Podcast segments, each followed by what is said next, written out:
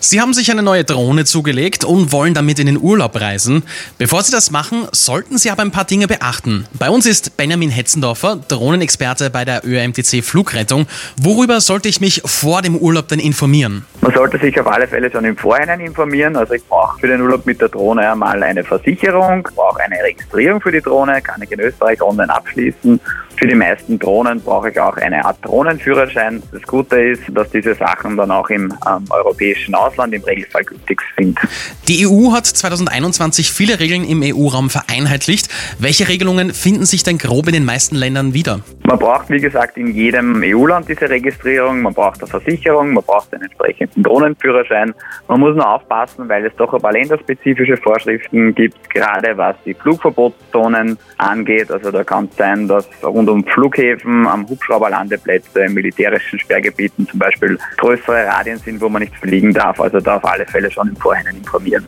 Gibt es auch EU-Länder, die Drohnenflüge ganz verbieten? In Europa kann man eigentlich fast überall mit der nötigen Vorbereitung fliegen. Ein bisschen problematischer wird es zum Beispiel in afrikanischen Urlaubsdestinationen, Marokko zum Beispiel ähm, oder in Ägypten. Also da ist die Einfuhr schon verboten und das Fliegen dort ist wirklich keine gute Idee. Da bekommt man entweder Strafe oder kann im schlimmsten Fall sogar im Gefängnis landen. Oh, okay. Ähm, mal angenommen, ich habe jetzt alles Notwendige mit dabei. Wie transportiere ich die Drohne dann am besten, wenn ich mit der im Flieger in den Urlaub reise? Bei Flugreisen sollte man beachten, dass die Drohne selbst ins Aufgabegepäck kann, aber die besonders heiklen Lithium-Polymer-Akkus sollten jedenfalls ins Handgepäck. Wenn man auf der sicheren Seite sein will, kann man sich noch so einen Feueraufbewahrungsbeutel zulegen und auf alle Fälle vorher bei der Fluglinie fragen, ob man noch irgendwas Besonderes beim Transport im Flugzeug beachten muss. Es hat ja letztes Jahr öfters Fälle gegeben, bei denen Touristinnen und Touristen mit Drohnen, zum Beispiel in Italien, gegen wichtige Bauwerke und Sehenswürdigkeiten gekracht sind.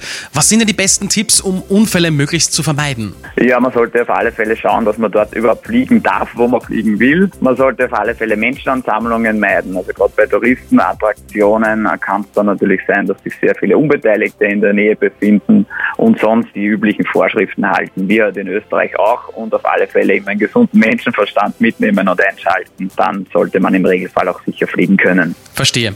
Und wenn ich jetzt Drohnenamateur bin und möchte ein Flugtraining oder einen Drohnenführerschein machen, wo kann ich denn das am besten? Drohnenflugtraining äh, kann man beim ÖMTC absolvieren. Es gibt eines für Anfänger, da wird man auf den kleinen Drohnenführerschein vorbereitet. Es gibt aber auch ein fortgeschrittenen Training, wo man auch den großen Drohnenführerschein dann absolvieren kann.